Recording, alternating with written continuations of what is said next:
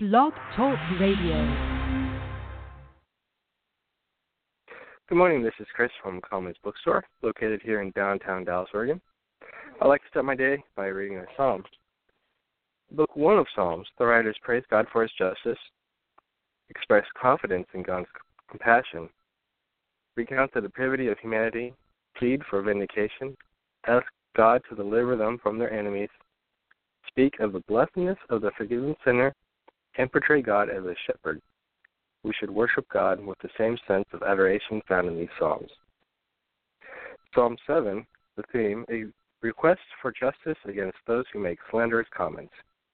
God is the perfect judge and will punish those who persecute the innocent. Lord my God, I take refuge in you. Save and deliver me from all who pursue me, or they will tear me apart like a lion and rip me to pieces with no one to rescue me. Lord my God, if I have done this, and there is guilt in my hands, if I have repaid my ally with evil, or without cause have robbed my foe, then let my enemy pursue and overtake me. Let him trample my life to the ground, and make me sleep in the dust. Arise, Lord, in your anger Rise up against the rage of my enemies. Awake, my God. Decree justice.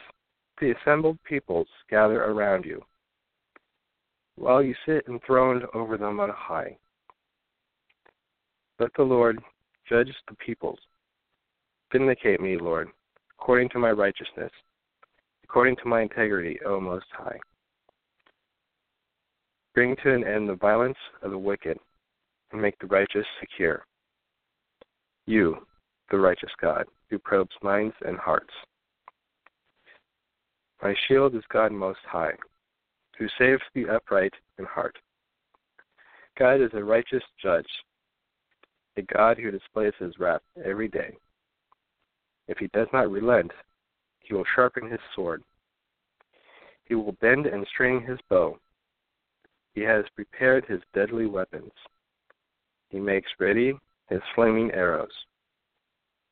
Whoever is pregnant with evil conceives trouble and gives birth to disillusionment.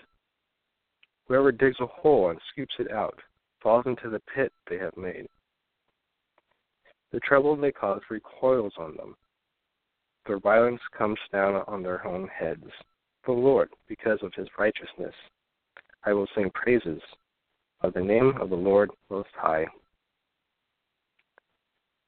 Dear Heavenly Father, I thank you for this day. And I thank you for your blessings.